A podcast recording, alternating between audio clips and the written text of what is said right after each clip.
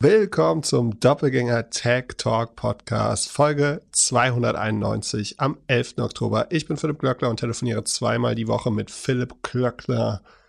Nach den traurigen Bildern der letzten Tage sprechen wir ein bisschen über Startups und schauen uns die aktuellen Zahlen von About You an. Pip, ich bin sehr froh, dass ich am Wochenende nicht auf Twitter war.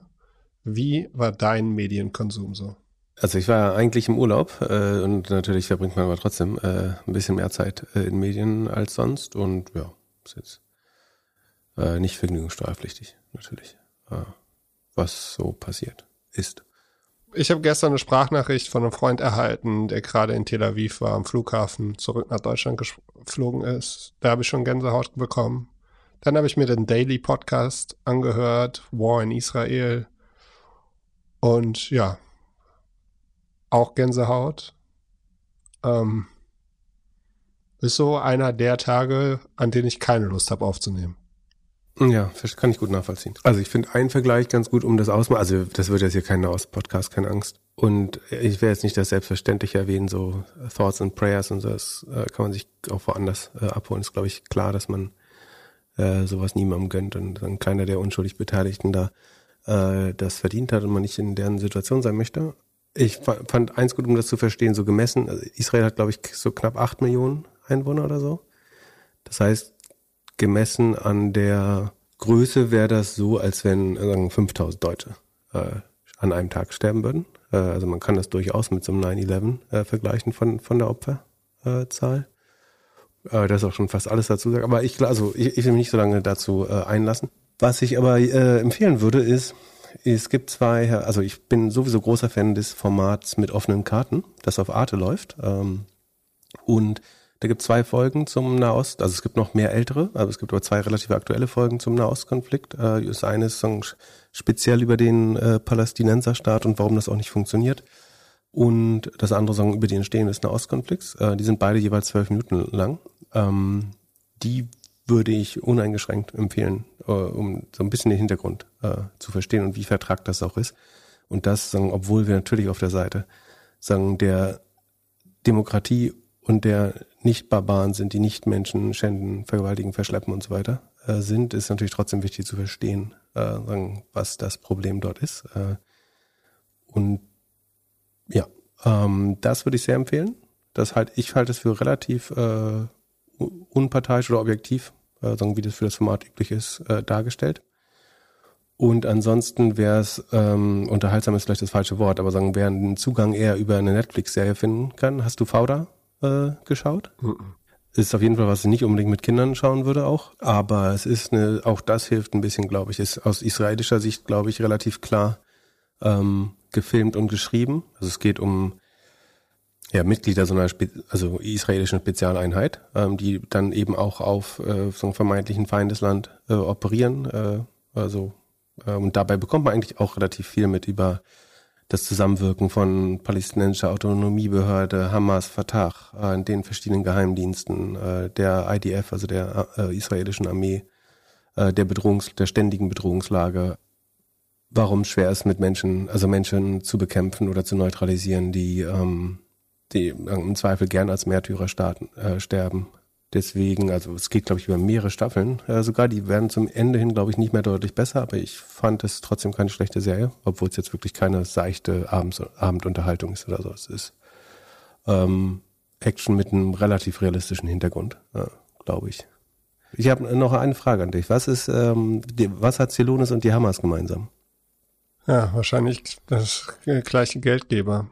Ja, genau. Also ähm, ich, es gibt einen Artikel, ähm, der von The Hill, also das ist ja einigermaßen bekannt, dass dann neben, also dass der Iran die Hamas unterstützt äh, und die Hisbollah äh, relativ klar, ähm, aber auch ähm, Katar und Saudi-Arabien schaffen es natürlich nicht, äh, sich da äh, hinter Israel zu stehen, was wenig verwunderlich ist, weil sie den, die, das Land ja nicht anerkennen äh, weiterhin ich zitiere mal aus dem Artikel von The Hill, The Qatari Foreign Ministry also blamed Israel for the violence. Äh, jetzt das Zitat, The Ministry of Foreign Affairs holds Israel alone responsible for the current escalation due to this ongoing, to, due to this ongoing violations, äh, schlechtes Englisch auch, aber vielleicht haben sie es so geschrieben, of the rights of the Palestinian people, the latest of which is the repeated raids on the blessed Al-Aqsa Mosque uh, under the under of the protection of Israeli police.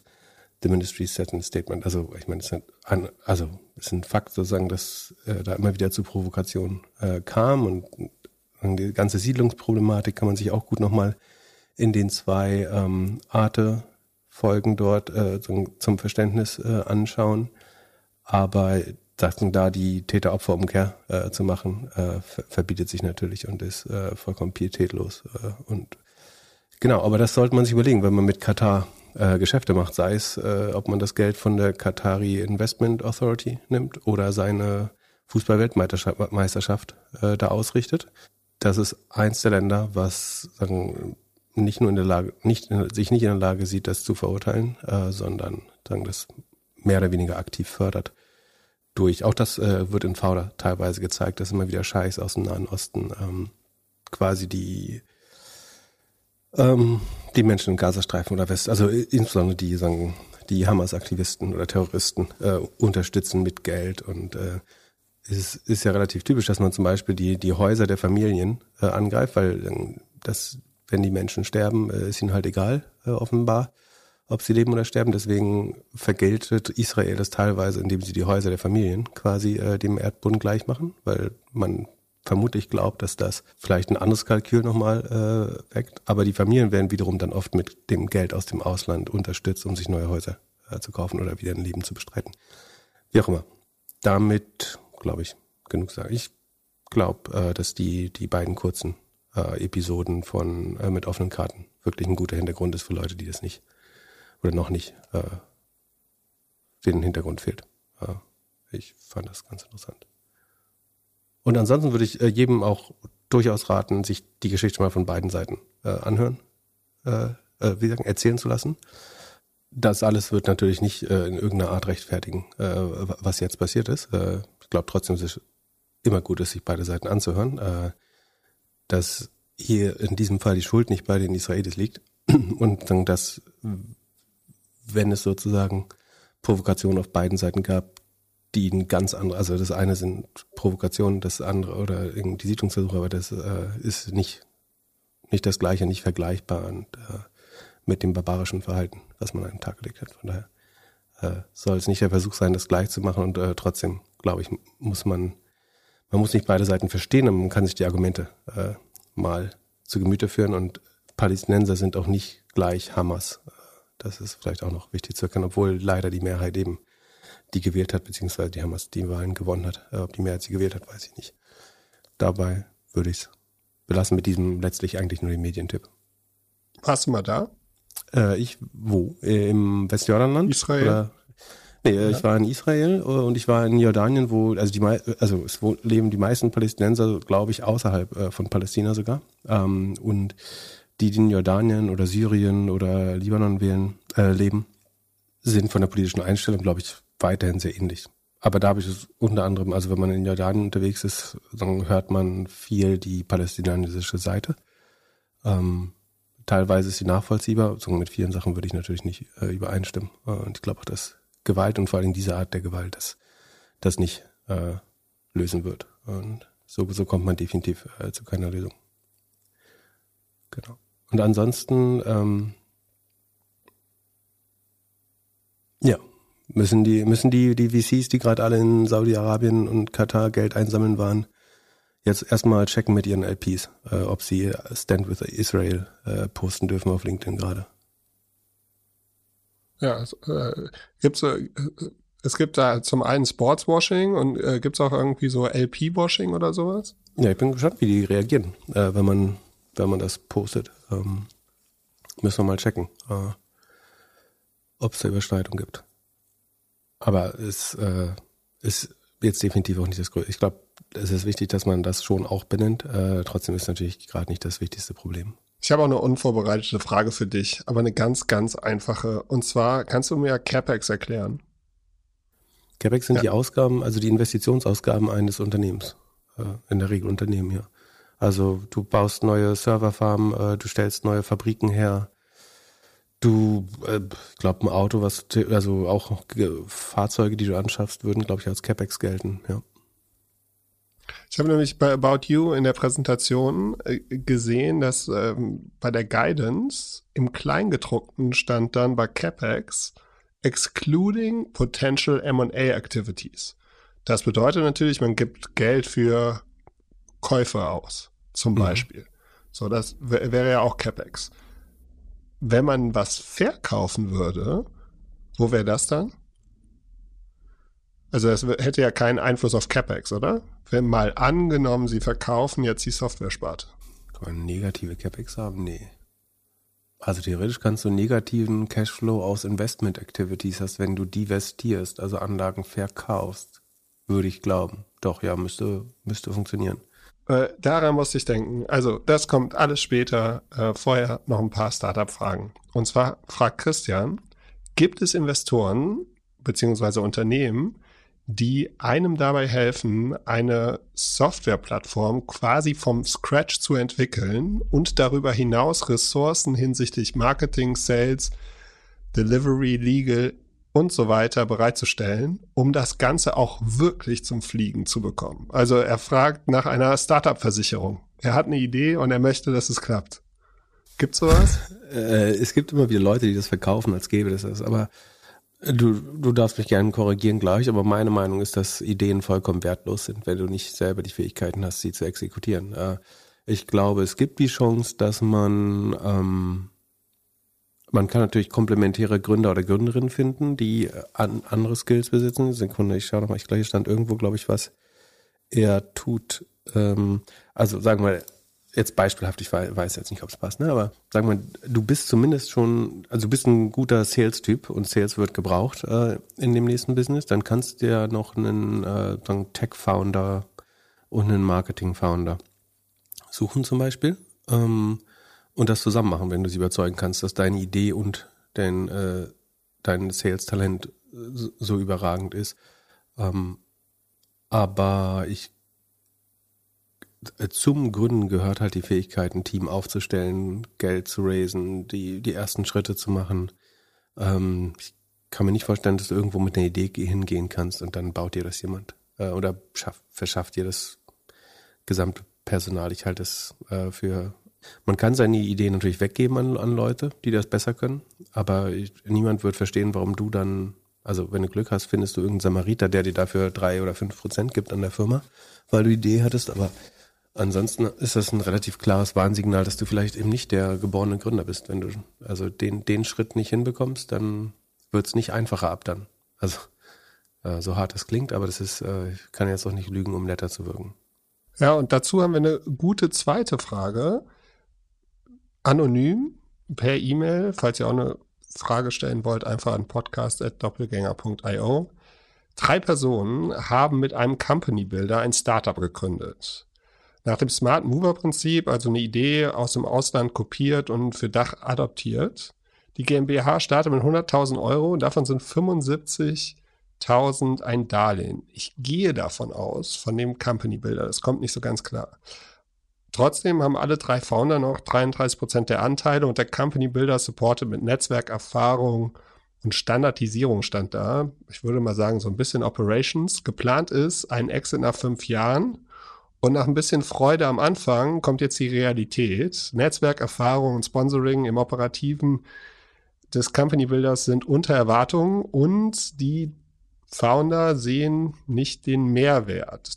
Zudem ist der Vertrag des Company Builders so aufgesetzt, dass dieser im Worst Case über das Wohl des Startups entscheiden kann. Jetzt fragt sich das Team, lieber sofort raus und alleine gründen oder doch lieber fünf Jahre da mit dem, äh, mit dem Company Builder äh, schön äh, das Ding aufbauen. Wie würden wir vorgehen? Ist das ein ganz normales Setup, dass man ja vorher so ein paar Versprechungen hatte und äh, die dann nicht gehalten werden? Was, was würde Pip tun? Also, äh, was mich wundert, ist, warum, was ist denn hier das Incentive des Company Builders? Also, was hat er bekommen, wenn er nicht, äh, wenn die Gründer weiterhin alle 33 Prozent haben? Wovon speist sich der Company Builder?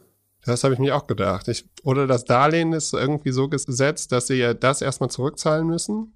Ja, vielleicht sind die 75 Convertible Notes, die er reingibt und dann wieder raus, sofort rauszieht, äh, als Rechnung quasi für die geleistete Leistung. Dafür würde er aber bei der nächsten Runde konvertieren mit 75.000. Äh, das könnte, ich weiß es nicht, also es geht hier nicht so richtig draus hervor. Ähm, Lass mal einfacher machen. Lass mal sagen, der Company Builder hat 10% und hat dafür die 75 gegeben.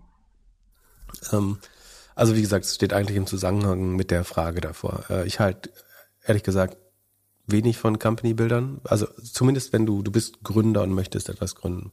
Äh, anscheinend gibt es einen Markt für Company-Bilder, um irgendwelchen entweder staatlichen Organisationen oder ähm, Corporates sozusagen Startup as a Service zu verkaufen. Wenn es einen Markt dafür gibt, sollen die es gern bedienen. Ähm, aus Gründer- oder Gründerinnen-Sicht kenne ich wenige Cases, wo Leute sagen, das war die beste Entscheidung, die ich hätte treffen können. Äh, ich habe hier Expertise und alles kostenlos bekommen oder sagen für gutes Geld für faire Konditionen ähm, und meine Chancen, ein Startup zu gründen, haben sich damit deutlich verbessert. Ich glaube, das funktioniert so nicht. Ähm, ich habe unheimlich viele schlechte Story, also hat nicht äh, geleistet, ist noch der bessere Fall. Ich habe Ideen gesehen, wo der, äh, der, der Company Builder irgendwann die Firma kopiert hat, weil sie glauben, sie konnten es besser als die Gründer. Also die Gründer hatten eine gute Idee. Ähm, äh, am Ende hat der Startup Builder gesagt, hm, das kann ich doch selber noch besser ähm, nachdem man sagen die äh, und hat sagen auf Zahlen auf, den Ergebnissen der ersten Firma äh, quasi seine eigene Runde geraced, äh, seine eigene Seed-Runde geraced. Es gibt mehr schlechte Fälle als gute. Wenn, wenn man sagen wir mal, sagen, das kann ja nur meine persönliche Erfahrung sein und dann lassen wir es hören, sagen mal weg, dann würde ich ganz neutral dazu raten, einfach zu den Company Builders gehen, die schon Milliarden Exits in ihrem Portfolio vorzuweisen haben. Äh, ich kenne keinen. Äh, also auch das sollte zum gleichen Ergebnis führen, glaube ich. Äh, man kann sich die Portfolios ja anschauen und überlegen, welches, welche Firma man da besonders neidet oder welche man am liebsten gegründet hätte. Äh, ich glaube, da würde man wenig äh, attraktive finden in der Regel. Ähm, wie gesagt, trotzdem gibt's einen Markt dafür. Firmen wollen das teilweise auslagern. Natürlich braucht man, wenn es den Markt gibt, auch irgendwelche Gründer, die dafür bereit sind. Wenn man gar keine Erfahrung hat, also man ist vorher in der Beratung gewesen und will erste Erfahrungen sammeln, ich weiß nicht, vielleicht lernt man was, aber wenn Company Builders ganz, also ganz, ist ja doch eine einfache Antwort. Wenn du wüsstest, wie man erfolgreiches Startup baust, baut, was würdest du machen? Ein erfolgreiches Startup bauen. Ja, aber nicht im Auftrag anderer Leute, oder? Also ganz ehrlich, wenn, wenn du, die machen das ja nicht, weil ihnen die Idee fehlen, sondern äh, weil sie risikoarm sich dafür bezahlen lassen. Ähm, Im Erfolgsfall wollen sie gern sagen, voll partizipieren. Im Nichterfolgfall wollen sie gern bezahlt werden. Ähm, hätten sie eine höhere Erfolgschance, sollten sie selber Firmen gründen, aber offenbar äh, wollen sie das nicht und das sagt eigentlich schon, show me the incentives and I show you the outcome. Also ähm, ich weiß nicht. Gut, das könnte man aber so auch genauso über jeden Business Angel sagen. Naja, ich kann nicht 60 Firmen selber gründen. Kann der Startup-Gründer natürlich auch nicht, aber der Startup, die, die Company-Bilder. Aber ich glaube, in der guten Auswahl an Angels hast, empfängst du mehr Leistung, mehr Wert als von einem Company Builder. Aber du kannst, fairerweise kannst du natürlich sagen, im weitesten Sinne stehen Business Angels mit denen Konkurrenz sozusagen. Das war eigentlich, wie heißt das, ähm, Preaching My Own Book oder so. Ähm, aber mich würde es auch interessieren, wenn jemand einen guten Case kennt, super erfolgreich, ähm, also wirklich first hand und belegbar, sondern nicht, nicht nur irgendwo dann doch nochmal ein Pseudo-Exit auf die Portfolio-Seite geklebt. aber ich kenne eigentlich keine, keine großartigen Outcomes. Ist so, ist ja sowieso schwer in Deutschland oder Europa welche zu finden, aber äh, welche, die aus Company-Bildern kamen. Du, du wirst niemals die besten Gründer. Also es fängt ja damit an, dass du, was ist wichtig, um ein gutes Startup zu machen? Ein erstklassiges Team. Ein erstklassiges Team würde niemals bei einem Company-Bilder anfangen. Das heißt, idealerweise, also im besten Fall kannst du jemand, der mit dem Clown Car in eine Gold, Goldmine, Goldmine gefahren ist, finden, also er einfach viel Glück hatte äh, oder talentiert war und sich selber nicht zugetraut hat. Ähm, aber das ist sagen die Wahrscheinlichkeit schon deutlich niedriger, dass das überhaupt passiert. Dann hast du eben diese teilweise parasitär, teilweise unnütz, teilweise wenig nützlichen äh, Company, äh, ja, Company-Bilder noch drin im Setup. Das macht die nächsten Funding-Runden jetzt nicht zwangsläufig einfacher. Ähm, ich habe wirklich wenig Liebe dafür übrig. Aber ich, äh, wie, wie immer, lasse ich mich gerne überzeugen von äh, Gegenbeispielen. Vielleicht äh, ist das mein, meine kleine Blase, mein kleines Universum. Ähm, wenn das Gegenteil, also wenn die Realität anders aussieht, würde ich mich gern belehren lassen und es besser verstehen natürlich. Also es ist ein gewisses Vorteil bisher.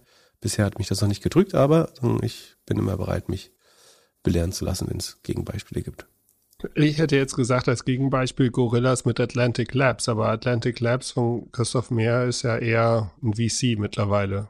Das er wahrscheinlich früher war er so immer als Co-Founder und ja, du kannst du kannst schon sagen, so Picos Capital oder Atlantic Labs sind sehr früh dabei, sehr stark involviert, aber die nehmen dann auch ähm, vielleicht maximal 30 Prozent und nicht äh, und haben nicht diese ganzen komischen Nebenabreden von wegen wir, wir schreiben dir die Software und so. Du kannst natürlich als große Ausnahme Rocket äh, nehmen, wenn du so möchtest. Ähm, oder andere VCs haben das ja vorher auch äh, oder nebenbei auch mal probiert. Ähm, Rocket ist, glaube ich, ein sehr spezieller Outlier-Fall. Das äh, liegt sehr, glaube ich, am Timing. Es liegt sehr daran, dass eigentlich immer vermischt war, sind die Samwa die Gründer, also die Fundraiser waren größtenteils äh, die Samwas, teilweise, wenn es richtig spannend wurde, haben sie fast Gründeraufgaben übernommen oder sich sehr stark involviert. Ähm, dann hatten sie Zugang zu hervorragendem Personal. Das würde es heute so nicht mehr geben, dass sagen großartige Gründer sich äh, irgendwie für zehn Prozent an der Firma oder zwölf Prozent sagen da ähm, verheizen lassen, erstmal böse gesagt. Ähm, gibt ja viele Leute, die aber sehr erfolgreich damit waren. Also äh, die sind bestimmt nicht traurig, mit Rocket gegründet zu haben. Von daher ist das, glaube ich, ein Outlier, wo sehr viele Sachen zusammenfallen, die beim Durchschnitts-Company-Builder eher nicht passieren. Ähm, und in dem konkreten Fall jetzt, die drei Gründerinnen und Gründer, ich würde mit dem Company Builder nochmal sprechen und sagen, du, unsere Erwartung war eine andere, wie kommen wir hier raus? Oder würdest du direkt sagen, hey, wir sind raus und äh, machen es jetzt ja, selbst? Wenn die Erwart also lass uns auch mal über die Erwartung reden. Äh, hier am Sekunde, wo stand das? Es wird ein Verkauf nach fünf Jahren angestrebt. Hä? So, so funktionieren halt Startups nicht, dass du sagen kannst, in fünf Jahren möchte ich bitte verkaufen. Warum machst du es dann überhaupt?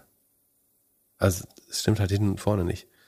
Ähm, und ich würde auch einfach davon ausgehen, dass das nicht klappen wird mit diesem Verkauf in äh, fünf Jahren. Oder ich weiß nicht, wie das in dem Vertrag vorgesehen ist oder ob es vielleicht schon ein äh, Corporate gibt, das dahinter steht und äh, das direkt kaufen würde unter gewissen Bedingungen. Aber ähm, ich glaube, hier waren die äh, Erwartungen nicht richtig gemanagt und die Incentives nicht aligned und wenn, und es funktioniert ja nicht so gut, das äh, Startup, oder? Ich meine, äh, viel, was viel schwerer ist, wenn es tatsächlich aus Versehen funktioniert und dann musst du wieder äh, an den Verhandlungstisch. Das ist, glaube ich, viel schwerer. In dem Fall hier wirkt es ja so, als wenn es eh nicht funktioniert. Ähm, und dann würde ich das unter Erfahrung äh, abhaken, glaube ich. Also gar nicht eine Firma nochmal neu gründen, sondern einfach Startup-Erfahrung gemacht und äh, fertig, äh, back, back to corporate life. Ich lese jetzt gerade noch die Originalfrage, die hast du schön übersetzt. Äh, also die co es gibt zwei Co-Founder, die 33 Prozent haben. Also hat der äh, Company Builder die restlichen 33. Ähm, es kommt davon, wenn, ja, aber die sind doch zu wenn, wenn Glöckler die Sachen transkribiert. Ähm, ja, aber steht, beide Co-Founder haben 33 Prozent. Dann gehe ich davon aus, dass der Company Builder den Rest hat, oder? Es werden zwei Co-Founder. Hier steht überall zwei Co-Founder. Ja, ich bin von dreien ausgegangen. Na gut. Ja, du warst emotional aufgewühlt. Äh, ich verzeih dir. Dann ist die Lage jetzt noch ein bisschen klarer. Ja, und äh, Sie sagen, glaube ich, dass der Company Builder im Zweifel das letzte Wort hat äh, mit 33 Prozent. Das ist natürlich auch blöd, wenn man sich nicht verbünden kann äh, als zwei Co-Founder gegen den Company Builder. Ähm, der wird schon wissen, warum er das macht, habe ich das Gefühl. Äh, und sich sicher, also äh, sicherstellt, dass er mit einer qualifizierten Mehrheit da nicht rausgewählt werden kann.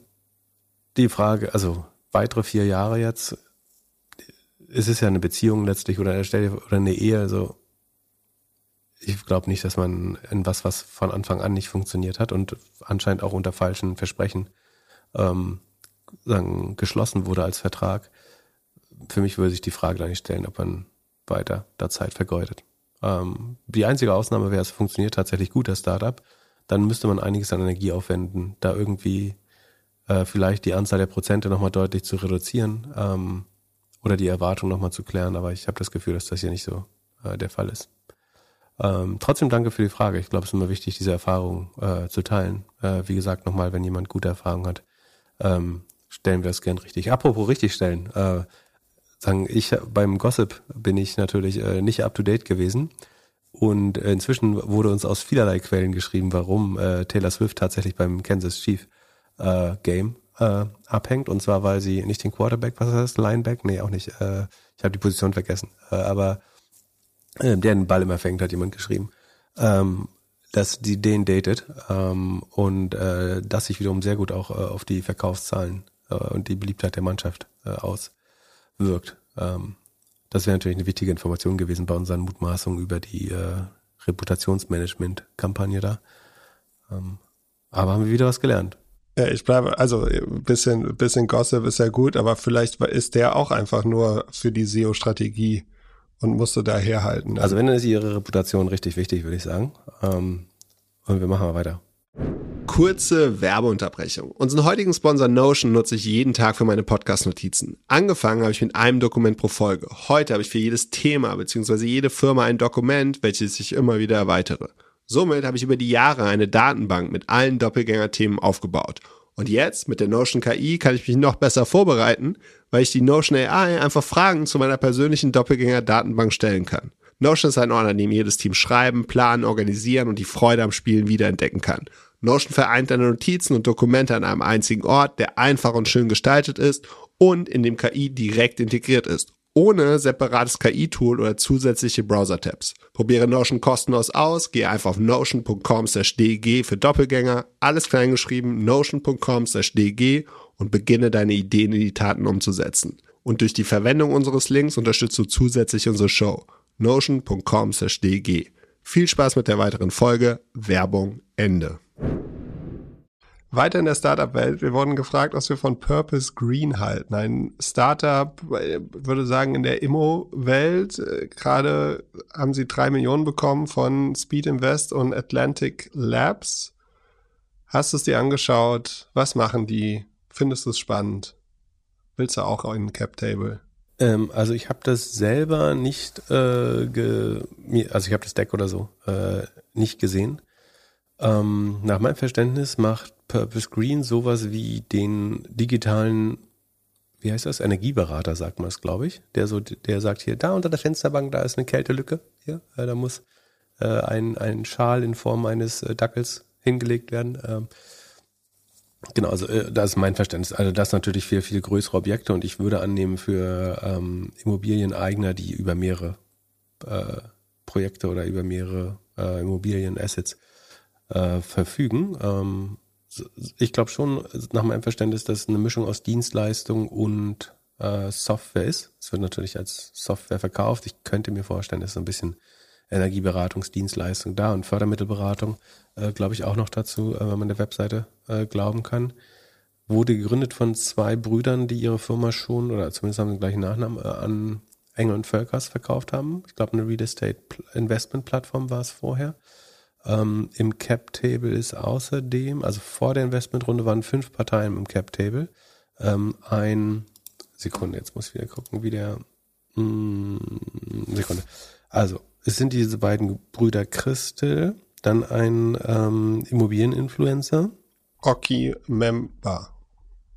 Okay, Oki Tonga Member, genau. Ähm, also der gilt als, ich kannte ihn nicht, aber scheint ein bekannter Immobilieninfluencer zu sein.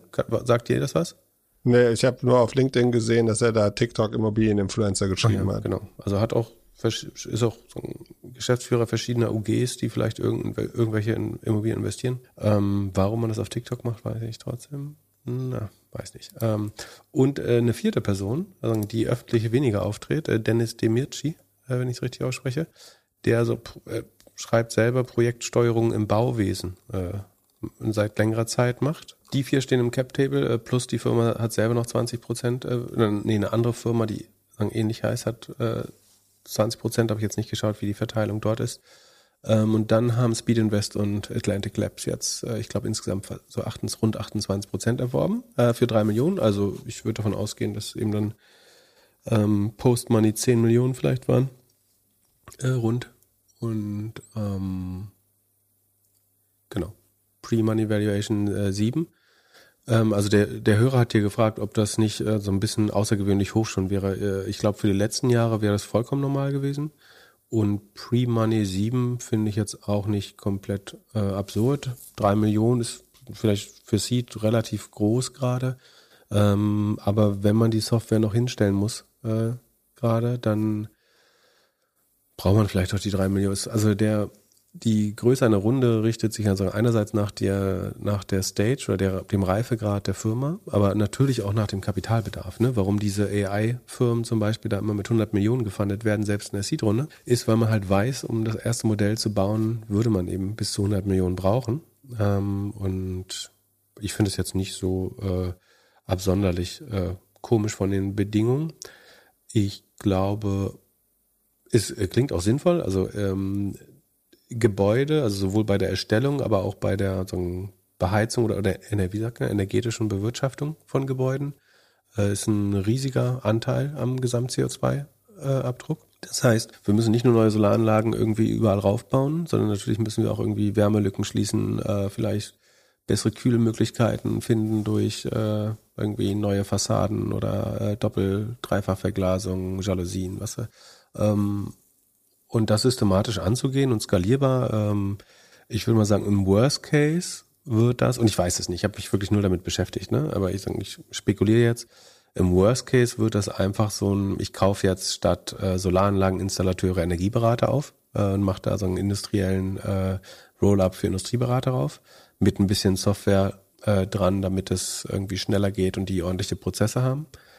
Ähm, im besten Case wird es eben eine Softwareplattform, die großen Immobilieneignern hilft, ihre Energiekosten zu reduzieren und dabei äh, den CO2-Ausstoß zu managen. Äh, und ich meine, beides wäre sinnvoll. Das, das zweite ist sicherlich äh, attraktiver äh, als Investment. Ähm, ich habe das Gefühl, es ist so ein bisschen eine Mischung, aber ich weiß es wirklich äh, überhaupt nicht. Ähm, aber ich finde da nichts äh, Überraschendes an der, an der Runde erstmal. Außer die so ein bisschen die, die Gründerkonstellation ich weiß es nicht. Ja, vielleicht ist der Oki ein Marketing-Genie und der äh, hier, der Dennis ein irgendwie Operations äh, bei, bei Bauträgern einfach sehr gut mit Sales-Talent äh, ist auch eine Mutmaßung. Bringt auch nichts, sich dazu zu äußern, wenn man es nicht wirklich weiß. Aber äh, prinzipiell brauchen wir mehr solcher Lösungen. Äh, von daher ist es, glaube ich, gut, wenn es gegründet wird und finanziert wird und schnell umgesetzt werden kann, äh, damit man schnell produktiv wird. Das ist dann ja eine Sache, wo man sehr schnell sehr viel CO2 sparen kann. Ähm, und, also CO2 und Geld sparen, ist ja eigentlich so eine Win-Win-Konstellation. Über einen gewissen Zeitraum lohnt sich das. Ähm, die Frage ist, ob man, man könnte natürlich so wie bei NPAL auch eine Art Finanzierungsmodell noch dahinter klemmen. Dass du sagst, ähm, du hast ja einmal die Umbaukosten, sagen für das neue Energiemanagement des Gebäudes. Ähm, können neue Solaranlagen sein, wie gesagt, neue Kältekonzepte, ähm, neue Heizkonzepte fürs Haus, äh, wie auch immer. Und ich würde jetzt mal eher an Bürohäuser denken als oder an große Wohnanlagen als an äh, Eigenheime. Und du kannst sagen, der Besitzer hat vielleicht gar nicht das Interesse, das selbst zu machen, weil die Rückflüsse nur sehr allmählich kommen. Und man könnte ja sagen, dass man das so quasi Cashflow-neutral macht, indem man sagt, wir tragen die Kosten und dafür teilen wir uns die nachweislichen äh, Energieersparnisse später. Ähm, weiß ich nicht. Ah, ist bisher, glaube ich, nicht Teil des Konzepts. Weiß auch nicht, ob das jetzt so spannend wäre. Ich finde es auch super. Ich glaube, sowas muss gemacht werden. Äh, zwei Red Flags habe ich natürlich trotzdem. Was ich nicht so ganz verstanden habe, ist, habe, ist wieso die, warum die Firma, die sie an Engel und Völkers äh, Commercial verkauft haben und die auch so markieren auf LinkedIn, wieso die immer noch die beiden Brüder im Impressum hat ähm, und sich da eigentlich auch nichts mehr getan hat. Also Vielleicht ist der IT im Urlaub auf Mallorca bei England Workers. Ist ja noch Resturlaubszeit. Ja, und die, die heißt auch noch Purpose Digital Real Estate GmbH. Ist das die gleiche Firma, mit der jetzt die Finanzierungsrunde gemacht worden ist? Ah, aber das ist die, die 20 Prozent hat an der neuen. Ja, dann ist Engel und Völkers wahrscheinlich dann über Ecken da drin investiert. Ach so, äh, Oder? Könnte, könnte sein. Äh, dann müssen wir jetzt mal gucken, wer wem Purpose. Äh, gut, dann muss jetzt äh, das, was ich aus Zeitmangel noch nicht gemacht habe. Ähm, aber das, ähm, jetzt wo wir aufnehmen, habe ich ja alle Zeit der Welt. Äh, dann äh, schaue ich nochmal ganz kurz, äh, wer das ist. Ähm, in meinem in meiner Lieblingsdatenbank, äh, dem mit dem schlechtesten User Interface der Welt. Ähm, aber der Verheißung vieler neuer Informationen. Da gab es auf jeden Fall auch zwei Transaktionen kürzlich, die sehr, äh, ich glaube, nee, 22, war letztes Jahr, war vor einem Jahr, ähm, so PDF in mein Dokumentenkörbchen. Vielleicht haben sie die Firma auch wieder zurückgekauft. Äh, das kann gut sein, weil ich davon ausgehe, dass die jetzt unter eigenen Völkers nicht unbedingt äh, floriert ist. Äh, aber wir gucken mal.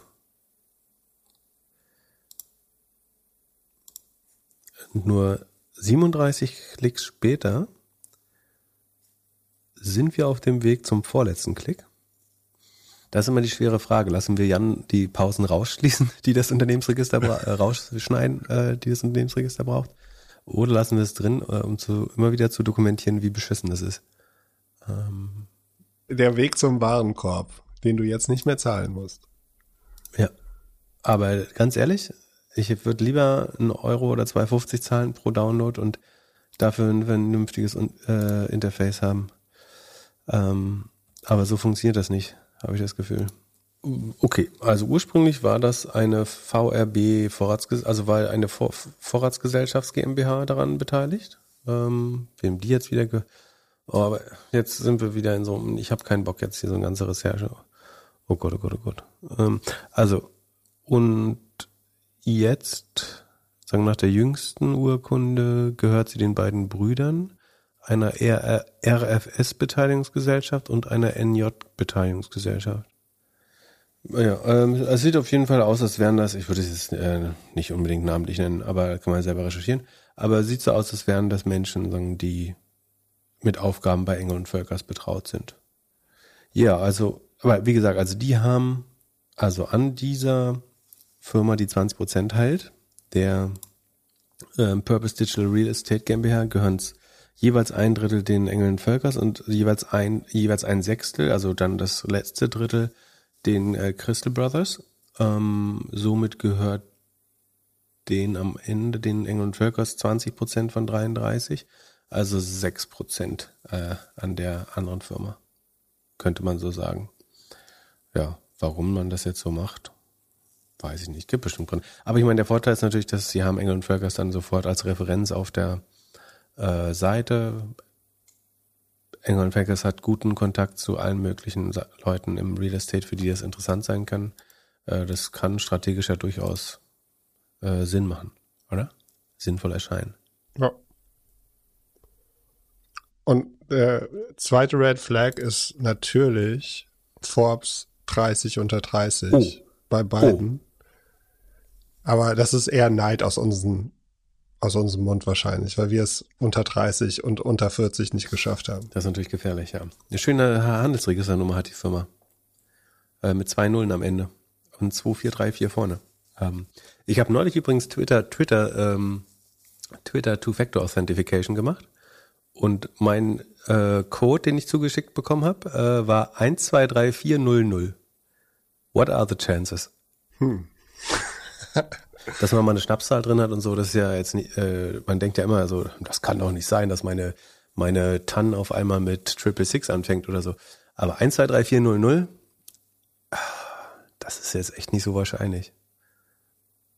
Ob, ob, was, was, meinst du, was wäre die nächste Nummer, wenn jetzt äh, nach dir jemand äh, das Ich muss mich mal wieder vom neuen Browser an. Sekunde, ich mache jetzt echt mal aus Spaß. Sekunde. Wir können jetzt einmal, ach nee, so viel Zeit haben wir heute nicht. Äh, sonst hätte ich das mal verifiziert, ob, ob der nächste sinnvoller ist. Aber fand ich eigentlich ganz lustig. So, ähm, Erzähl mir lieber, was bei Klarna heute passiert. Ey, kann ich ja nicht wissen, weil wir noch gestern sind. Also wenn wir das aufnehmen, ist es äh, am Dienst, Dienstagabend. Ich bin gerade aus meinem Urlaub mit neun, neun oder elf Stunden Zug äh, zurückgefahren, habe währenddessen Bordcall gemacht. Ähm, und Board, äh, Bordcall aus dem Bordbistro teilweise auch aus dem Bordbistro, ja. ähm, und ähm, ja, Klarna hat nur auf LinkedIn angekündigt, dass sie am 11. Oktober, also am 11.10., äh, irgendwas releasen werden. Ähm, gezeigt wurde ein Smartphone, wo die Klarna, das Klarna-Logo drauf ist. Ich weiß nicht, ob es die neue Klarna-App ist oder ähm, ein Browser. Ich kann äh, einen Browser, mit dem du automatisch sparst, würde ich sagen. Kreditkarte gibt's ja schon von Klarna, ja. Kreditkarte gibt schon. Ich kann mir vorstellen, ein Chromium-basierter Browser, mit dem du überall im Internet sparst. Es geht ja nicht auf dem Aber Telefon. Wer würde das auch machen? Äh, wenn, dann muss es auf, als App sein. Das, sie müssen ja irgendwas bauen, was die iPhone-Nutzer nutzen Ja, können. Browser auf dem Telefon ist doch eine App. Ja, aber das, warum sollten sie dann ihre App dafür weg? Also, irgendein, Hey, aber immerhin wäre es businessmäßig schlau. Stell dir vor, du nutzt einfach diesen Browser und du weißt, egal was du shoppst, du sparst mit Klarna. Oder kriegst irgendeine Art Kickback oder. Nee? Was ist deine bessere Idee? Du, äh, es gibt noch, du hast noch vier Stunden Zeit, äh, bevor die PR-Abteilung losschießt. Was, was würdest du denn vermuten? also ich, sie bringen irgendein AI-Tool raus, was kein Mensch braucht. Ein AI Shopping Assistant? Das so anzukündigen, wäre Ja. echt peinlich, ey. Aber würde ich Ihnen zutrauen. ähm, ja, wir fährt, also ihr, ihr wisst es morgen, äh, wir konnten es leider nicht früh genug in Erfahrung bringen. Ähm, oh, Was hast du denn aus dem neuen äh, Google-Kartellverfahren herausgebracht? Was gibt's da Neues? ach verdammt, siehst du, das, das wollte ich noch lesen, fällt mir gerade auf. Ähm, wie, wie lösen wir das jetzt? Äh, da wurde ich abgelenkt. Ich würde sagen, wir verlinken einen Post ähm, von, ähm, von Thomas Höppner, ähm, der sagen viele Firmen im Kampf gegen Google oder bei Beschwerden gegen Google äh, vertritt und das immer ganz gut dokumentiert auch. Ähm, der hat wieder nochmal weitere Dokumente äh, auf LinkedIn zusammengeführt, also 60 Seiten sind es insgesamt, äh, aber er hat eine gute Zusammenfassung dafür. Ähm, und letztlich sagen, beweisen diese Dokumente, ähm, dass Google seine Preise für Werbung ist das und äh, die einfachste Erklärung, man könnte dann diese Reserve Bits, also was du mindestens für deine Marke zahlen musst, oder mindestens für Begriffe, wo es wenig Konkurrenz gibt und so weiter. Äh, wir glauben ja immer alle, dass das ein Auktionsverfahren ist, aber das scheint ja nicht so ähm, unbiased zu sein, wie wir alle äh, uns vorstellen wollen. Ähm, also hier hat jemand von Google ausgesagt, dass man relativ klar nachweisen konnte, ähm, ah nee, Expert Witness, Professor Winston, ähm, dass die sehr schnell gestiegen sind, diese Preise, schneller als man eigentlich aufgrund von Inflation oder so erwarten würde. Ähm, und dass äh, Google sagen, immer wieder gewisse Ineffizienzen äh, in ihr in ihr Produkt einbaut, also dass sie gemessen haben. Ähm, oder bist du, warum erzählst du mir das nicht? Bist du vielleicht zufällig gut vorbereitet? Nee, ne? Nee. Okay, dann sagst du es aus Erinnerung, weiß noch, dass sie gemessen, also dass sie, dass Google mehr oder weniger gemessen hat, wie sehr können wir Nutzern äh, auch ein schlechtes Produkt geben, solange es die Werbeeinnahmen äh, verbessert, bevor sie sich doch, also bevor sie so frustriert sind, dass sie eine der anderen Suchmaschinen, die ja wirklich schwer zu finden sind, ähm, im Internet aufsuchen. Ähm, das äh, steht in der Zusammenfassung. Und ja, das, äh, also, und dass Google eigentlich immer, also nicht mehr auf den User-Nutzen äh, optimiert hat, sondern auf beiden Seiten, sowohl bei den Nutzern als auch bei den Advertisern, ähm, versucht hat, quasi die, die komische Klippe zu finden, wo die Leute dann doch rüberspringen und sagen, äh, das ist mir zu. Also wir haben versucht quasi das Produkt so stark auf Monetarisierung zu optimieren, dass man gerade noch nicht Advertiser verliert und nicht User verliert. Äh, aber so, ansonsten äh, definitiv das Produkt nicht zwangsläufig besser macht dadurch. So zumindest dieses Expert Witness Professor Michael Winston. Ähm, wir verlinken den Post gern. Ansonsten kann man dem Herrn Höppner auch, ähm, ich glaube Professor äh, Höppner, ähm, auch äh, folgen, äh, um da auf dem Laufen zu bleiben. Ansonsten äh, Big Tech on Trial ist ein guter Twitter-Account und ein guter Newsletter, um das Verfahren zu verfolgen. Ich finde, es lohnt sich sehr. Genau, äh, das dazu. Sorry, dass ich das äh, nicht geschafft habe vorzubereiten. Das ist mir beim Trello durchgerutscht. Beziehungsweise habe ich es überflogen, fand es so spannend, habe es mir in den Tab gelegt und ja, die Tabs und so. Und dann kam Wie viele Tabs hast du aktuell offen? äh, aktuell wird das irgendwo angezeigt im Browser? Stimmt, Ah, warte, oder? beim Verlauf, ne? Nee. Weil, dann schätze ich jetzt, äh, so viel sind 10, für 45 würde ich sagen. Geht noch. Nicht schlecht, dafür, dass du gerade aus dem Urlaub kommst. Aber ich habe einen extra, weil, nee, die sind ja alle noch vom vorne Urlaub. Die muss ich alle noch lesen irgendwann. Das, ken- kennst du das Chrome-Spiel? Das Chrome-Spiel immer, ich lasse alles auf, was ich noch lesen will, die guten Long Reads, so. Äh, und dann passiert, so einmal im Quartal passiert, dass das Chrome abstürzt und im Verlauf keine Tabs mehr sind und sich an nichts erinnern kann. Es gibt einen Trick dann, also man kann das googeln, es gibt auch noch einen Trick, aber der funktioniert auch nicht immer. Äh, und dann sind die einfach weg. Und dann, das ist so wie, als wenn äh, die Meinzelmännchen deine Wohnung sauber gemacht haben. Dann, dann erinnert, an die wichtigsten erinnert man sich noch und ruft die wieder auf. Äh, und aber erstmal sind dann so drei Viertel weg. Und ist dann auch gut so. Äh, eigentlich, das funktioniert schon gut so. Muss man ich, gar nichts dran ändern. Das ist eigentlich perfekt gemanagt. Also, ja. ich finde es eigentlich gut. Ich würde unheimlich gerne mal die Daten haben von diesen ganzen Apps, die Read Later sind, so. Es gab schon mal so, so mehrere, die das ausprobiert haben, dass man sich sowas wegspeichern kann. Ja, spät, äh, lese ich später, lese, lese später, ob die Dinger jemals gelesen worden sind. Also ja, und vor allen Dingen theoretisch ist es ja auch, ich meine, die werden ja immer alle mitgeladen, ne? Wobei ich habe so ein, äh, ähm, da handle ich wie, wie meistens verantwortlich. Ich habe ein Plugin, das, äh, um hauptsächlich äh, nicht um Energie, sondern um Chrome-Speicher zu sparen und das irgendwie erträglich zu machen, ähm, die Tabs nur lädt, wenn ich sie dann auch aktiviere wieder. Das heißt, wenn ich jetzt Chrome aufmache, laden nicht alle 45 Tabs automatisch, wie das im normalen Status passiert, glaube ich, sondern die werden so lazy loaded erst, wenn ich sie wieder wirklich aktiviere, also raufklicke. Bis dahin sehe ich nur das süße Symbol, aber die Inhalte sind nicht geladen. Wird überhaupt Werbung ausgespielt in den Tabs, die geschlossen sind? Mit dem Plugin, was ich habe, nicht. Ähm, ohne das Plugin würde immer wieder Page and also machst die kompletten Analytics-Daten natürlich kaputt von den, also so passiert das, dass Menschen sich wundern, warum irgendeine URL 40.000 Impressions im Jahr hat, die wirklich niemand interessiert, aber die ist dann bei mir irgendwo im Tab und jedes Mal, wenn ich den Computer anmache, äh, wird die einmal geladen. Deswegen habe ich jetzt dieses Plugin, damit es nicht mehr passiert. Sehr gut. Lass uns zu den About You Zahlen gehen. Über die haben wir ja zweimal gesprochen in der letzten Zeit. Einmal im August, da gab es diese News, dass Scale äh, eine eigene GmbH wird. Meine Annahme war, dass vielleicht Otto mehr Interesse hätte an Scale als an About You. Oder mir ist noch eine Sache eingefallen, was auch sein könnte, ist, dass Kunden vielleicht auch nicht wollen, dass äh, also lieber eine alleinstehende GmbH wollen, wo Otto dann nicht so viel reinschauen kann. Das könnte auch noch ein Grund sein, oder? Das könnte auch ein Grund sein. Und natürlich, dass man sie eventuell einzeln vereisen könnte. Also entweder About You oder Scale. Aber da kann man sich die letzte Episode anhören, müssen wir nie nochmal wiederholen. So, genau, 278 am 26. August. Da, na, so sieht's aus. Und äh, sonst habe ich mir den Earnings Call angeguckt, angehört, habe ein bisschen auch geschaut. Die Slides laufen da ja so durch. Ähnlich wie in der Folge vorher, da hattest du es kurz angesprochen. Difficult Market Environment, das ist auf jeden Fall eins der Keywords, die dort immer wieder gesagt werden. Und ich habe gelernt, der September, das gute Wetter, war gut fürs Oktoberfest, aber schlecht für den E-Commerce. Äh, das stimmt vermutlich, ja.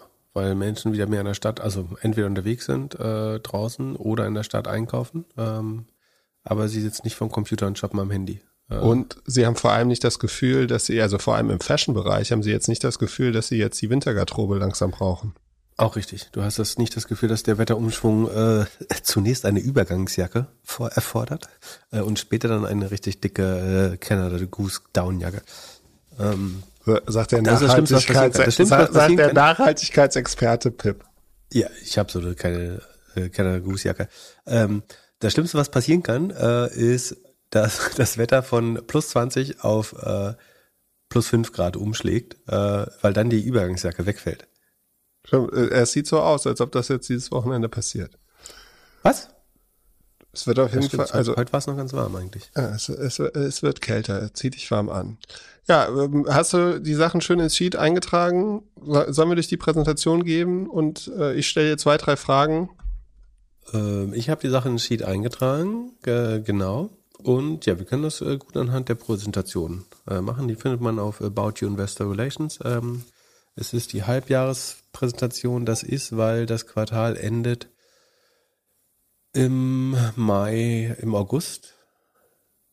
Ja, im August. Äh, also wir, wir, wir haben jetzt den 11., äh, 10. Oktober und die Zahlen sind die von inklusive August 2023, die letzten drei Monate bis zum August 23. Äh, About You hatten ab weichendes Fiskaljahr. Deswegen befinden wir uns jetzt oder haben wir abgeschlossen, dass Q2 23, 24, was im August 23 endet. Ähm, ich weiß nicht, wie man es besser erklären soll. Als, äh, niemand ist glücklich darüber, bin ich mir sicher. Ähm, und genau, wir können mal, wollen wir die Key Takeaways verlesen? Ähm, also es gibt, äh, oder nee, wir fangen mit der Pressemitteilung an. Äh, dann das ist ja die Lesweise des Unternehmens. Überschrift ist About You on Track, uh, Accelerated Growth and Significant Margin Improvement.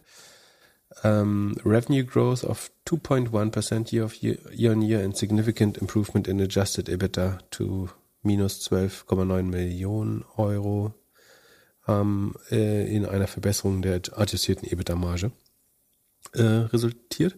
Also About You ist in Corona-Zeiten mal bis zu 60 Prozent äh, oder über 6, 67 Prozent am Höhepunkt gewachsen und seitdem den, also so wie alles, was man so im E-Commerce kennt, natürlich deutlich verlangsamt. Ähm, bis zu einem lokalen Minimum letztes Quartal ähm, bei nur noch 0,6 Prozent Wachstum. Also da haben sie quasi stagniert gegenüber Vorjahr oder sind minimal gewachsen.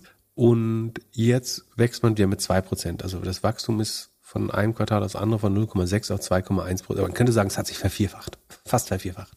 Ähm, aber also in sagen, sehr kleinen Gefilden. Ähm, aber das ist natürlich besser als nicht wachsen. Ähm, die Marge hat sich gegenüber dem Vor Vergleichsquartal des Vorjahres tatsächlich auch verbessert. Die war minus 9,9 letztes Jahr. Jetzt ist sie noch minus 2,9 auf adjustierter EBITDA-Basis. Wie kommt das zustande? Achso, jetzt, jetzt switchen wir mal. Achso, wir gehen noch kurz die Pressemitteilung durch. Ähm, Initiatives to increase profitability show results. Also die Sparmaßnahmen zeigen erste Resultate. Die Fulfillment-Kosten sind um 14,7 Prozent äh, gesunken. Das bei mir sind es 14,8, aber die werden ihre Zahlen besser kennen. Und anteilig heißt das, im Vorjahr hat man noch 28,5 Prozent der Umsätze in Fulfillment äh, investieren müssen, oder nicht investieren müssen, sondern das waren die Fulfillment-Kosten. Ähm, und das ist jetzt nur noch 23,8 Prozent. Also die anteilige Quote des Fulfillments ist deutlich zurückgegangen. Die äh, absoluten Fulfillment-Kosten sind auch 15 Prozent runtergegangen, während der Umsatz ganz leicht gestiegen ist. Und die Marketingausgaben sind rund 42 Prozent äh, gesunken. Und die Marketingquote ist dadurch von 16, minus 16 auf äh, 9 Prozent, äh, also von 16 auf 9 Prozent gesunken. Also deutlich Marketing eingespart. Ähm, das ist dann natürlich einerseits gut, weil wenn man Marketing spart, spart man, ich würde da About You unterstellen, dass sie da rational agieren. Das heißt, dass man immer die ineffizientesten Maßnahmen zuerst cuttet äh, und dadurch sich die Profitabilität, Profitabilität aus, automatisch verbessert. Andererseits kann natürlich sein, dass wenn man auf Profitabilität achtet, cuttet man oft zuerst das Top-of-Funnel-Marketing, die Sachen, die jetzt nicht sofort eine hohe Conversion Rate haben, sondern eher verzögerte Effekte. Ähm, und das heißt, eventuell profitiert man im Moment noch von der Bugwelle des, der vergangenen Marketingausgaben. Und wenn man die jetzt nicht weiter ausgibt, also jetzt hier ja fast, fast die Hälfte einspart, dann kann es natürlich sein, dass irgendwann in Zukunft die Marketing-Effizienz insgesamt so ein bisschen aus der Balance gerät. Ähm, das müssen wir sehen, wie gut sie das managen. Das ist kein zwangsläufiges Resultat, aber es ist einigermaßen wahrscheinlich. Ähm, wir, wir beobachten das einfach, würde ich sagen. B2B-Business ähm, verdoppelt seine Profite mit mehr Tech-Revenue und die Customer- und Order-Zahlen äh, wachsen leicht. So, dann gehen wir in die Präsentation. Ich hätte eine Frage zu Fulfillment-Kosten und Marketing-Kosten, weil du kurz drüber gesprochen hast. Gibt es vielleicht irgendeine Ratio oder so, die die beiden haben sollten im E-Commerce bei so großen Firmen? Weil das schwankt ja ein bisschen. Manchmal ist Marketing ein bisschen mehr als Logistik, dann ist Logistik ein bisschen teurer, jetzt ist ja. Logistik also irgendwie muss, dreimal so teuer. Ja, ist eine faire Frage. Ähm, also man muss ein bisschen unterscheiden, die Wachstumsphase und den, wie soll man sagen, Steady State oder eingeschwungenen Zustand oder so, wenn das so ein bisschen sich, also wenn die Firma jetzt nicht mehr massiv in Marketing investiert, so, dann würde ich sagen, sollten die Marketingkosten idealerweise einstellig sein. Also weniger als zehn Prozent des Umsatzes. Äh, 6, 7 wäre vielleicht gut. Im, man kann ja Amazon so ein bisschen als Benchmark nehmen, äh, letztlich. Und die Fulfillment-Kosten, das hängt wiederum sehr stark davon ab, wie viel man aus für andere äh, liefert und wie viel man, also im Marktplatzgeschäft und wie viel, also hast du ein großes Marktplatzgeschäft und handelst kaum selber, hast du relativ Fulfillment-Kosten von irgendwie 25 Prozent schnell. Hast du lässt du für deine eigene Ware willst du sicherlich Fulfillment-Kosten von maximal irgendwie 12, 13 Prozent äh, haben. Verstehst du, was ich meine? Weil du hast ja so dein, der Innenumsatz am Third-Party-Geschäft ist ja kleiner, deswegen relativ gesehen ist das Fulfillment ein großer Anteil. Ähm, weil ich kriege ja vielleicht nur 25 Prozent des Verkaufserlöses als Provision. Davon gesehen ist dann der Fulfillment-Anteil eben sehr groß. Wenn ich selber was für 100 Euro verkaufe, dann will ich natürlich nicht mehr als 10, 12 Euro für Fulfillment ausgeben, eigentlich sogar noch weniger. Ja. Wenn ich aber was für 100 Euro über den Marktplatz verkaufe, dann kriege ich nur 25 Euro. Davon ist Fulfillment dann vielleicht die Hälfte sogar. Ja. Und so kommt dann so eine gemischte Fulfillment-Rate, die so in den 20ern liegt, zusammen.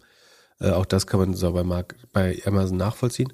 Aber ähm, was wir halt nicht wissen, ist jetzt, äh, ich, wir, in irgendeiner Folge haben wir mal so qualifiziert spekuliert über die Third-Party, äh, First-Party, Third-Party Anteile bei About You. Ich glaube, es war ein Drittel, zwei Drittel, aber ich sage nicht in welche Richtung.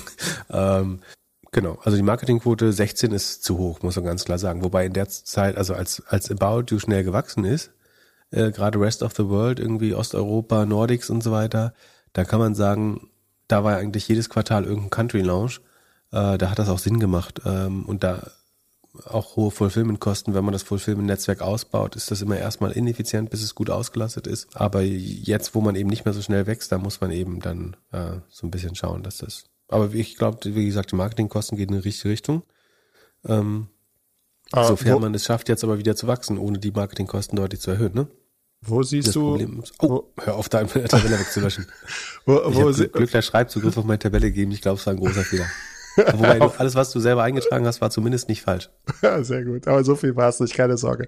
Aber äh, du hast eben 16 Prozent gesagt, Marketingquote. Hier steht doch irgendwas von, also äh, vom Im Revenue im Vorjahr. Okay, im Vorjahr. Okay, jetzt, weil jetzt sind wir auf 9 Prozent. Vier Zahlen, äh, gehen wir auf die 9 Prozent? Ja. Und jetzt drück die Taste mit dem Pfeil nach links viermal. Dann bist du im Vergleichsquartal des Vorjahres. Guck, ah. und da steht die 16. Vielen, vielen Dank. Viermal, selbst das machst du falsch.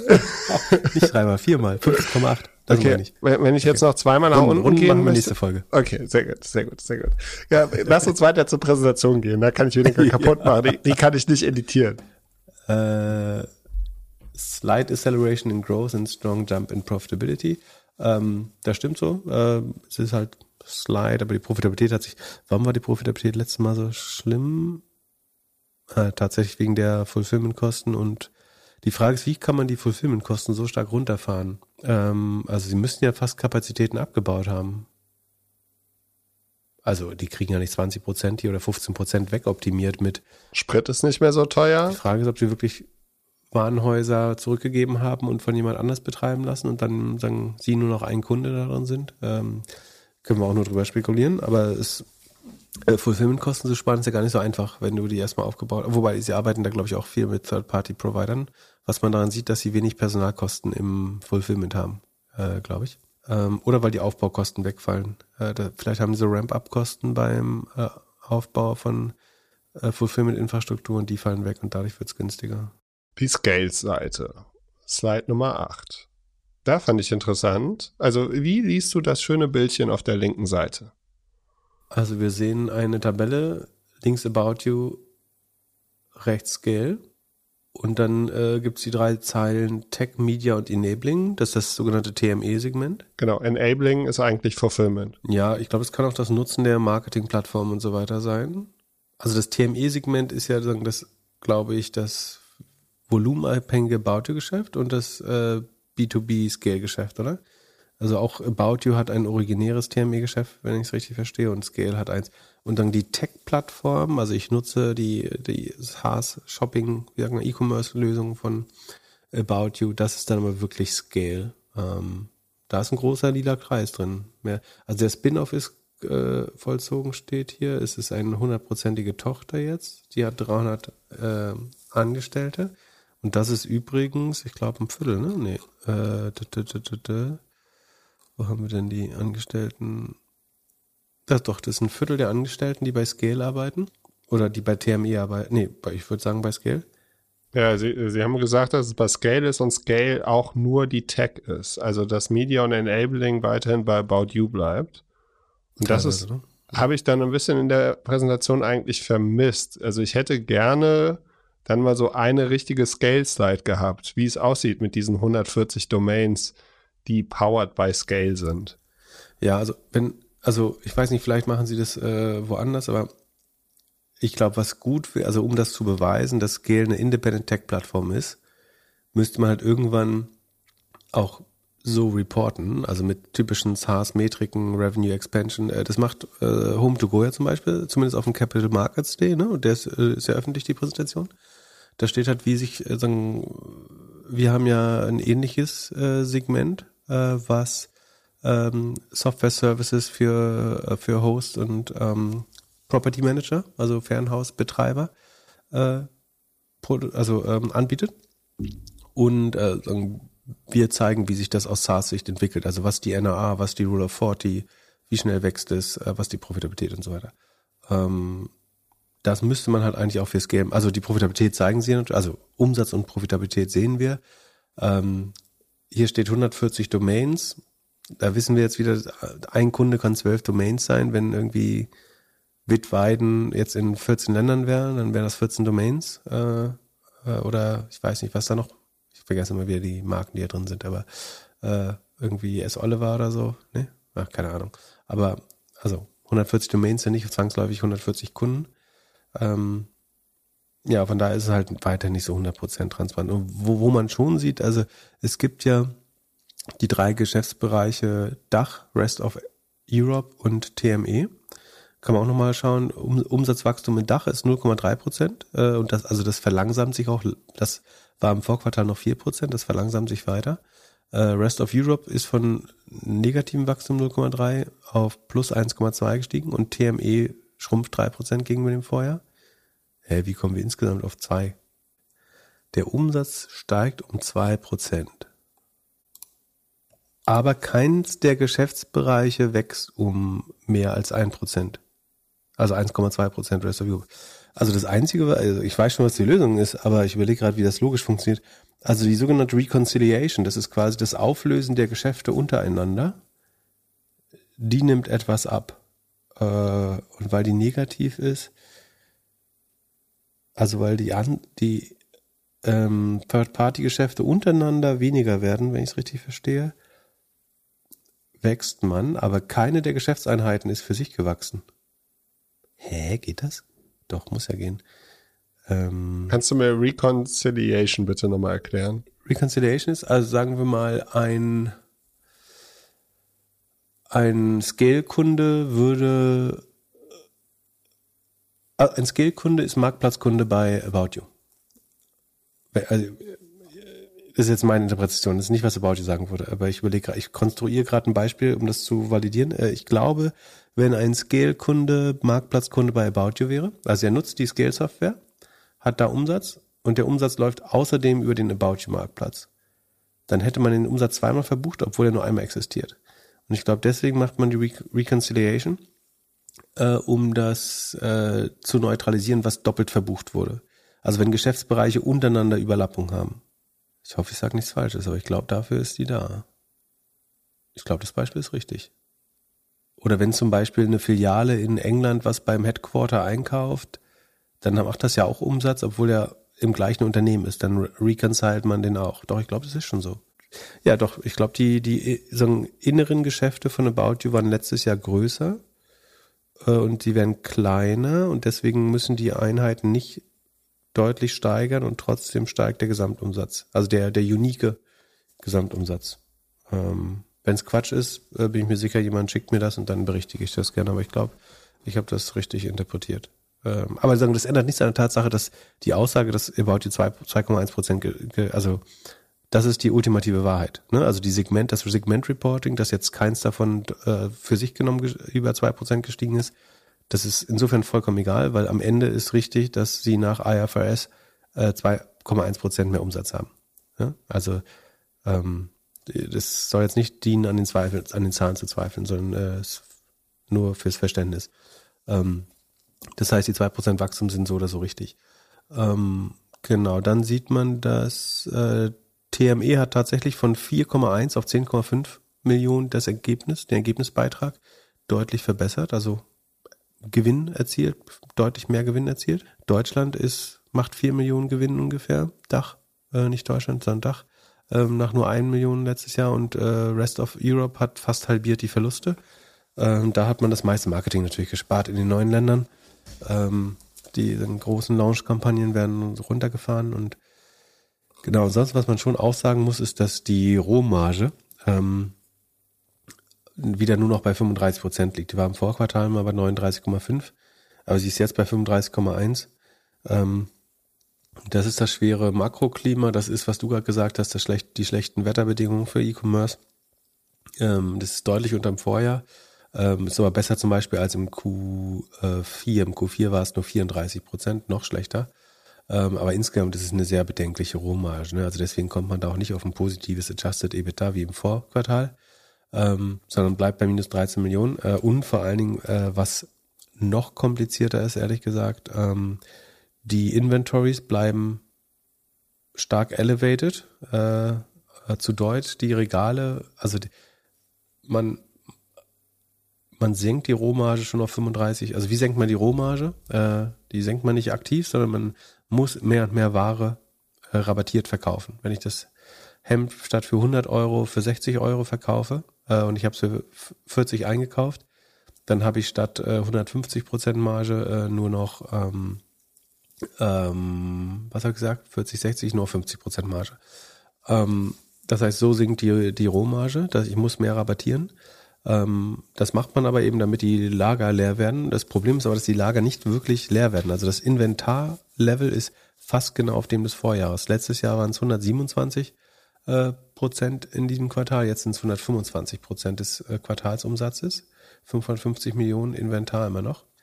Gut, man hat Marketing gekürzt, aber man hat auf echt viel Rohmal schon verzichtet und das Inventar bleibt weiter stark elevated. Und ich glaube, About hat in der äh, ähm, About You. Tarek hat in der OMR-Filiale beschrieben, dass sie, also, dass sie das vor ganz neue Herausforderungen stellt, sodass du mehr oder Zelte neben deine Logistikzentren bauen musst, weil die Ware äh, ja gar nicht, also kannst ja nicht ewig horten, irgendwann musst du sie verramschen.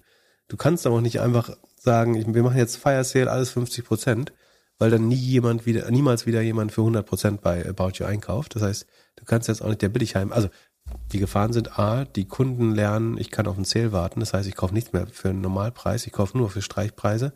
Die zweite Gefahr ist, dass natürlich äh, Marken dich auch nicht mehr beliefern, wenn du äh, letztlich das Online-Outlet äh, auf einmal bist äh, und überall Streichpreise dran hast. Es ist wirklich schwer, alle Stakeholder zu managen, kann ich mir vorstellen. Ähm, ja, und das ist nur bis August. Das wird ja jetzt noch spannender, weil der September ist ja noch nicht abgebildet und im September ist nur noch die ganze Ware jetzt auf Lager, die die Leute nicht gekauft haben. Ich meine, was man sagen muss, anscheinend, anscheinend waren die Zahlen so erwartet. Also die Börse hat slightly positive. Das aber, man muss sagen, die war halt insgesamt positiv, weil man mit von niedrigen Zinsen ausgeht. Ähm, aber die Börse hat es ganz gut verdaut. Äh, da war ich fast überrascht. Es sind jetzt keine erquickenden Zahlen, äh, würde ich sagen. Wir sind noch nicht katastrophal, aber ähm, das Working Capital ist weiter gestiegen. Also wie gesagt, das ist, das sind sicherlich auch die hohen Lagerbestände.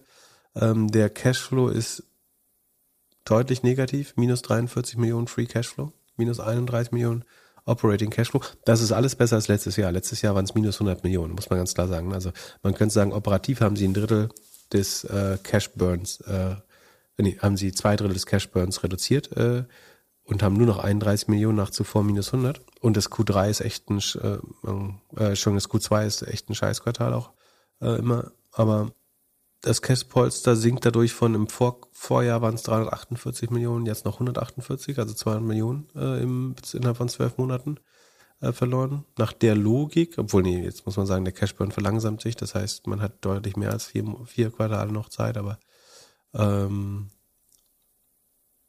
ja, muss man schauen. Wollen wir noch weiter durch die Präsentation gehen oder ich sagen aus Zahlensicht habe ich das Wichtigste, Wichtigste jetzt glaube ich erzählt. Ich gehe mal noch weiter durch. Ich hätte eine Frage zu Slide 12. Margins. Das Einzige, was richtig negativ ist, ist ja Rest of Europe. Ich hatte in Erinnerung, dass Tarek auch irgendwas in dem Podcast über Amerika erzählt hat. Das zählt dann wahrscheinlich auch zu Rest of Europe. Äh, ja, nein. Ähm, also er hat das erzählt, aber das gehört nicht dazu. Ähm, wir können eine, die auf der 11 sind noch die Customer Metrics, das haben wir erwähnt. Ne? Also Active Customers, Average Order Value und Frequency äh, steigt ganz leicht. Das ist aber auch schon mal gut vor, also vor dem Hintergrund sagen, rezessive Stimmung, äh, gedämpfte Konsumentenerwartungen und so weiter. Ähm, ist es ganz gut, wenn man da nicht äh, doll auf den Sack bekommt schon mal. Das würde ich als eher positiv äh, bewerten. Das, also, und äh, es wurde ja offenbar stark rabattiert, dass die Warenkörbe trotzdem hoch blieben. Äh, auch das ist äh, vorteilhaft. Gut hoch, bei 55,6 Euro. Ja, wir sind nicht gesunken. Also hm. ähm, so und dann genau die Marge. Also das haben wir ja gesagt. Rest of Europe ist das, was die Verluste schiebt äh, in diesem Quartal. Was waren das? 20? Nee. Äh, doch 22,4 Millionen adjustiertes negatives EBITDA. Nee, ich glaube, äh, bei Amerika ging es darum, dass, dass es da noch keine große Fashion-Plattform gibt. Das ist, glaube ich, auch eine richtige Aussage. Ne? Also du hast so Revolve und so, aber äh, viele Marken, die relativ große ähm, Point of Sales haben im Internet, aber ähm, es gibt noch nicht so die große Plattform wie äh, in irgendwie Deutschland oder UK. Äh, von daher. Ähm, Blick auf die Margen und irgendwie dem Claim, dass sie eine profitable Growth Company werden wollen müssen sie dann nicht Europa auch verkaufen und einfach sagen, wir konzentrieren uns auf Dach, da sind wir profitabel, da wachsen wir, da wird das Average Order Value auch bestimmt höher sein und die Average Order Frequency auch. Ja, und auf einmal sind alle Zahlen wesentlich besser. Ja, also das Problem ist, dann werden sie auch halb so groß. Ähm, also beim E-Commerce-Umsatz macht Rest of Europe die Hälfte im Vergleich zu Dach. Ähm, oder die andere Hälfte. Dann kommen noch knapp 50 Millionen TME dazu ähm, aber jeweils 200 Millionen äh, machen die. Äh, du willst, glaube ich, nicht halb so groß sein. About ist insgesamt schon relativ klein. Ähm, und in der Vergangenheit zumindest war der, da kam das Wachstum natürlich auch immer aus. Äh, also im Moment ist Dach, was Profitabilität und Stabilität beim Wachstum angeht, äh, sind sie sehr ganz dankbar, dass sie das haben. Äh, in der Vergangenheit war Rest of äh, Europe natürlich das, wo das hohe Wachstum herkam. Fairerweise eben mit viel Marketinggeld äh, sagen, äh, befeuert. Aber ja, also, also aus deiner Sichtweise schon richtig, ne? Klar, da sind die Verluste. Also wärst du jetzt in der ersten Klasse BWL und müsstest das Unternehmen retten, würdest du sagen, wir schneiden da, wo die Verluste am höchsten sind, äh, und dann ist das weg. Ähm, ich glaube auch nicht, dass das Problem ist, profitabel zu werden für About You. Das Problem ist, profitabel zu werden und weiter zu wachsen, also wieder zweistellig zu wachsen.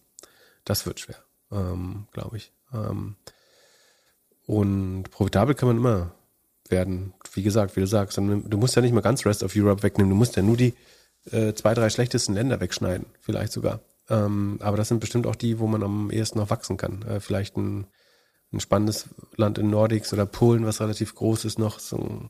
Aber das ist auf jeden Fall der Verlusttreiber, äh, Rest of Europe, klar. Genau. Und damit sind wir auch durch, oder? Ja. Also zu, zu About You. So, was sagt Trello? Ähm, auch durch. Hallo, sagt Feierabend, aber du, letztes About You äh, Statement, du meintest, die Aktie hat positiv reagiert. Ich sehe jetzt heute minus 3,11 Prozent. Hey, hat es nochmal gedreht? Ah, ich habe einen Fehler gemacht. Äh, ich habe, äh, ja, ich habe, äh, ah, jedes Mal, äh, ärgert mich, weil ich es oft mache. Ähm, ich habe äh, U-Stock eingegeben und das äh, Ticker-Symbol von About You ist ja nicht U, äh, sondern U ist noch eine andere Firma, sondern die About You Holding äh, hat einen ganz kryptischen Bloomberg-Ticket, Ticker und die, äh, Sekunde, das ist in London, minus vier Prozent. Hast du sehr gut richtig gestellt. Vielen, vielen Dank dafür. Ist auf Sicht von einem Jahr auch minus 17 Prozent Entwicklung ungefähr. Äh, ich glaube, Zalando steht ein bisschen besser da. Ja, Zalando ist plus neun Prozent. Ähm, hast du vollkommen recht. Also ähm, die Börse hat leicht negativ reagiert, aber jetzt auch nicht äh, desaströs. Ähm, aber meine Aussage von, von war falsch, weil ich auf die falsche Aktie geguckt habe. Ähm, und das heißt, die Aktie war, äh, in, in, du musst es aber, auch das muss man jetzt wieder vor dem Hintergrund sehen, Zalando hat heute 4% plus gemacht. Das heißt, man könnte ähm, sagen, eigentlich ist Zalando gegen, äh, ist About You gegen den Markt vielleicht minus 8% sogar, weil Zalando eigentlich aufgrund des Zin, der Zinsen wahrscheinlich plus 4% ist ähm, oder weil man schon positive Umsatztendenzen sieht bei About You und das antizipiert, dass bei Zalando auch so eine Art ähm, Tal erreicht ist. Also Zahlen waren nicht groß, also aus meiner Sicht waren, waren sie nicht großartig, aber man muss eben auch das Klima bedenken. Ähm, wenn, wie gesagt, Wetter, den Leuten wird jeden Tag erzählt, äh, morgen, also es ist ihr letztes Hemd, was sie kaufen, so ungefähr. Ähm, von daher, mal schauen, wie es weitergeht. Habt einen schönen Mittwoch. Wir sind Samstag wieder für euch da. Bis dann. Peace. Weißt du, was ich in meinen ganzen ähm, Push-Notifications übrigens auch gelesen, gelesen habe zwischen den ganzen entrüstenden Nachrichten? Dass die Earnings-Saison wieder begonnen hat. Schön. Nächste Woche aber es äh, fangen ja erst die Banken an, die interessieren uns nicht. Aber bald geht's wieder los ähm, mit, mit Earnings-Content. Ja, schön, dass du zurück bist. Ich freue mich das drauf. Finde ich auch. Äh, obwohl, was nicht heißen soll, dass der Urlaub nicht schön war. Äh, der hat auch ganz gut getan. Ähm, bis dahin. Peace. Der Doppelgänger Tech Talk Podcast ist ein Projekt von Philipp Klöckner und Philipp Glöckler. Recherchiert von uns, produziert von Jan aus dem Off. Infos zur Vermarktung gibt's auf doppelgänger.io slash sponsoring. Wenn dir die Folge gefallen hat, teile sie gerne mit einer Person, die uns noch nicht hört. Vielen Dank für deine Zeit und bis Samstag.